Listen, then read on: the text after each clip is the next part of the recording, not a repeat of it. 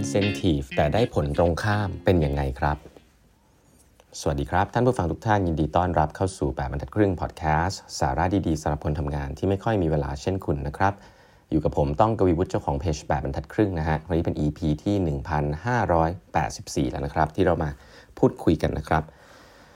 วันนี้นะฮะผมจะพูดถึงเรื่องของ incentive นะฮะ incentive คืออะไรครับ incentive ก็คือการสร้างแรงจูงใจ นะครับการให้สิ่งที่เป็นการสร้างแรงจูงใจแล้วกันครับ incentive ที่ดีก็ทำให้ motivation โอเคไปด้วยนะครับ ทีนี้การให้ incentive เนี่ยมันมีได้หลายรูปแบบนะนะฮะแต่ผมผมยกตัวอย่างก่อนว่า incentive เนี่ยมันต้องมีการ well design นิดหนึ่งเนาะมันต้องคิดถึงมนุษย์นิดหนึ่งว่ามนุษย์จะทำอะไรได้บ้าง ถ้าคุณให้ incentive แบบนั้นแบบนี้นะผมยกตัวอย่าง incentive อย่างเช่นโบนัสนะครับ incentive อย่างเช่นหุ้นอะไรเงี้ย ให้พนักงานนะหุ้นหุ้นของบริษัทอะไรเงี้ยจริงๆมันให้ผลที่แตกต่างกันนะครับ ซึ่งผมยกตัวอย่างแบบเรื่องที่ไม่เกี่ยวกับการทำงานก่อนนะมันมีเรื่องเล่าเรื่องของงูเห่านะฮะซึ่งเรื่องนี้ผมว่าน่าสนใจนะครับ ก็คือว่ามียุคหนึ่งครับ อันนี้เป็นเป็นเรื่องจริงเลยนะฮะมียุคหนึ่งเนี่ยรัฐบาลอังกฤษนะครับ เข้าไป rule ประเทศอินเดียนะครับเข้าไปเหมือนกับอะไรนะเขาเรียกว่าเข้าไปแล้วก็เหมือนกับปกครองประเทศอินเดียนะครับ แล้วก็พบว่าประเทศอินเดียในเมืองนิวเดลีเนี่ยมีงูเห่าเต็มไปหมดเลยนะคือตัวคอบราเต็มไปหมดเลย ทีนี้จะทำยังไงนะครับเพราะว่าเจ้าหน้าที่ส่วนกลางของอังกฤษเนี่ยก็ไล่จับเองไม่หมดนะเขาก็เลยประกาศอย่างนี้ครับว่าใครอยากให้ทุกคนเนี่ยช่วยกันเป็นสอดส่องดูแลงูเห่านะ ใครที่สามารถที่จะเอางูเห่า จับงูเห่ามาได้นะครับ แล้วก็ฆ่ามันเนี่ยสามารถเอามาแลกเงินได้นะครับ หลังจากนั้นเนี่ยก็พบว่ามีนะฮะคนเนี่ยเอาไอ้งูเห่าเนี่ยไอ้งูเห่าที่ตายแล้วเนี่ยเอามาแลกเงินเต็มไปหมดเลยครับซึ่งก็น่าสนใจว่าเออภาพรวมมันก็น่าจะดูดีขึ้นเพราะคนก็คือจับงูเห่าเอามาแลกเงินใช่ไหมฮะแต่ปรากฏว่าไอ้งูเห่านี่มันก็ไม่หมดสักทีฮะมันก็มันก็แปลกใจว่าทำไมงูเห่ามันไม่หมดสักทีนะครับเงินก็จ่ายออกไปงูเห่าก็ไม่หมดสักทีคือมันเยอะขนาดนั้นเลยหรือเปล่านะก็ไปพบว่าจริง ๆ แล้วเนี่ยการให้อินเซนティブว่า ให้คนเนี่ยเอาตัวงูเห่ามาแลกเงินเนี่ยพบว่าคนสิ่งที่คนทำก็คืออยากได้เงินมาก ก็เลยไปเพาะงูเห่าฮะไปเพาะงูเพิ่มขึ้นนะไปปลูกแล้วก็เลี้ยงงูในบ้านตัวเองนะครับแล้วก็เอางูตัวนั้นอ่ะเอามาขายพูดถึงเอาขายเลยฮะเอามาขายให้กับรัฐบาลนะรัฐบาลก็จ่ายเงินไปนะครับรัฐบาลรู้อย่างนี้ก็ตกใจครับว่าเฮ้ยอินเซนティブอย่างนี้มันทำให้เกิดอย่างนี้ก็เลยยกเลิกครับยกเลิกไอ้กฎงูเห่านี่ สิ่งที่เกิดขึ้นหลังจากนั้นก็คือว่าคนก็เลยปล่อยงูฮะลกเลิกเลิกเลี้ยงงูเห่าก็จริงครับแต่ปล่อยงูออกมาเต็มหมดกลายเป็นว่างูเยอะ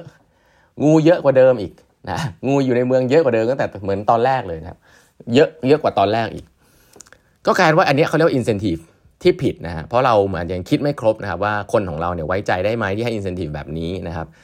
เสียงนี้จริงๆถ้าภาษาองค์กรอาจจะเรียก fraud นะคือเราคิดว่าเรามีความตั้งใจที่ดีแหละ แต่พนักงานก็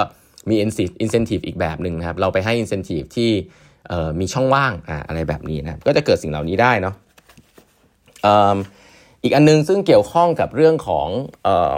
อีกอีกเกี่ยวของเรื่องของ emotion นะครับเคสนี้ก็น่าสนใจ คือนึกภาพเดียวกันครับว่าพนักงานอ้องค์กรนะครับองค์กรอย่างองค์กรที่เป็นโรงเรียนอนุบาลนะครับโรงเรียนอนุบาลเนี่ยจะมีปัญหาหนึ่งก็คือว่า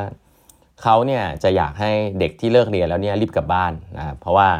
ถ้าไม่รีบกลับบ้านเนี่ยก็ต้องมานั่งดูแลเด็กๆกับแล้วก็โรงเรียนมันก็เป็นคอสต้นทุนของโรงเรียนใช่ไหมก็อยากให้ผู้ปกครองมารับตรงเวลานะสามโมงก็ช่วยมารับหน่อยอะไรแบบนี้ใช่ไหมครับสิ่งที่เกิดขึ้นก็คือว่าก็เลยให้อินเซนティブครับเป็นตัวเงินเช่นเดียวกันนะบอกว่า ผู้ปกครองคนไหนเนี่ยที่มารับเด็กช้าเนี่ยจะต้องเสียเงินเพิ่มนะครับ5เหรียญ10 เหรียญอะไรก็ว่าไปคือเสียไม่ได้เยอะหรอกนะฮะแต่ว่าต้องเสียเงินเพิ่มนะครับเพื่อที่จะเสียค่าปรับนะผู้ปกครองก็ น่าจะมารับเร็วขึ้นใช่ไหมเอาหลักการก่อน ก็อย่าอย่ามารับช้านะเดี๋ยวเสียค่าปรับนะอะไรแบบนี้ใช่ไหมครับแต่สิ่งที่เกิดขึ้นก็คือผู้ปกครองนะฮะกลายเป็นว่าส่วนใหญ่เลยนะครับ ก็มารับช้าลงครับคือแย่กว่าเดิมอีก คือผู้ปกครองเลือกที่จะเสียเงินฮะคือถ้าเป็นเมื่อก่อนเนี่ยผู้ปกครองรู้สึกผิดครับก็เลยจะเป็นผู้ปกครองส่วนใหญ่ที่จะมารับเร็วขึ้น มารับเร็วนะครับ ผลที่มารับช้านี่ก็จะเป็นคนส่วนน้อยนะครับ แต่พอออกอินเซนティブว่า เฮ้ย ช่วยจ่ายเงินด้วยนะ ถ้าเกิดว่าคุณนะมารับช้านะคือคือกะว่าจะให้เวิร์คคือให้ไม่มีคนที่มารับช้าเลยนะครับกลายเป็นว่าคนมารับช้าเยอะเยอะขึ้นทันทีเลยเพราะคนไม่รู้สึกผิดแล้วนะฮะคนรู้สึกว่าการจ่ายเงินเนี่ยคือการที่ฉันซื้อเวลาของโรงเรียนไปแล้ว ต้องดูแลลูกฉันนะคนก็เลยใช้เงินแก้ปัญหาแทน ปัญหาแบบนี้ก็เลยกลายว่าเออไม่ได้ช่วยแก้ปัญหาเพราะจริงโรงเรียนก็ไม่ได้อยากได้เงินนะครับก็กลายว่าอันนั้นก็คือปัญหาถูกไหมก็ก็เห็นภาพก่อนครับว่า incentive เนี่ยมัน work เปลี่ยนด้านได้ถ้าคุณไม่ได้คิดกับมันดีจริงๆนะครับซึ่งโรงเรียนอนุบาลส่วนใหญ่สิ่งที่เขาแก้จริงๆเนี่ยหลังๆเนี่ยก็ต้องบอกว่าเขาก็ไม่ไม่สามารถที่ทำให้คนมารับตรงเวลาได้เขาก็เลยทำเป็นคลาสเรียนอะไรขึ้นมานะครับแล้วก็ให้จ่ายเงินแพงๆเลยเพื่อซื้อคลาสเรียนโรงเรียนก็ทำกำไรเลย แล้วก็พบว่าจริงๆก็เป็นวินวินนะเพราะว่าพ่อแม่ผู้ปกครองก็ก็โอเคที่จะให้ลูกที่จะจ่ายเงินและให้ลูกได้เรียนด้วยไม่ใช่ให้รอเฉยๆนึกออกไหมฮะเพราะฉะนั้นมันก็เหมือนเป็นการได้เรียนเพิ่มมันก็เป็นวินวินองค์กรก็ได้กำไรด้วย อันนี้คืออินเซนティブที่ดี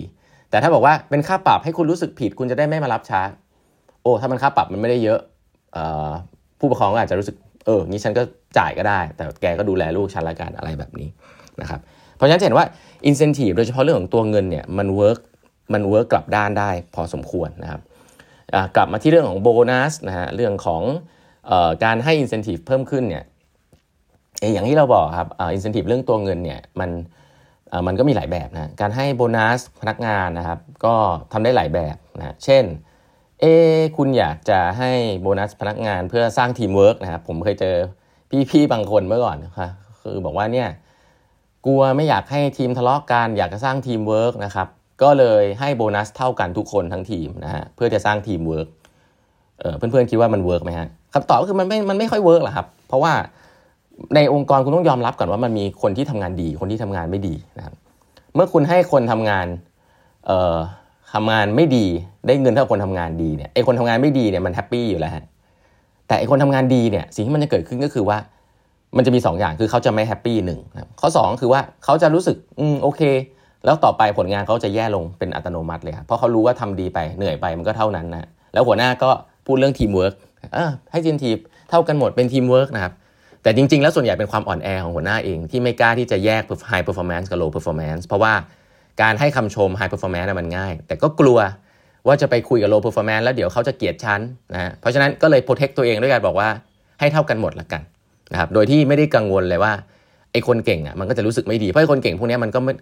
มันก็ไม่ได้เป็นพวกแบบโวยวายอะหรือเรียกร้องก็อะมันก็ทำไปมันยังทำได้ให้มันทำไปนะ จนมาลาออกอะไรเงี้ยซึ่งสิ่งเหล่านี้แหละครับ คือผมว่าเป็นปัญหานะเพราะฉะนั้นการให้ incentive นะครับต้อง well design นะฮะแล้วก็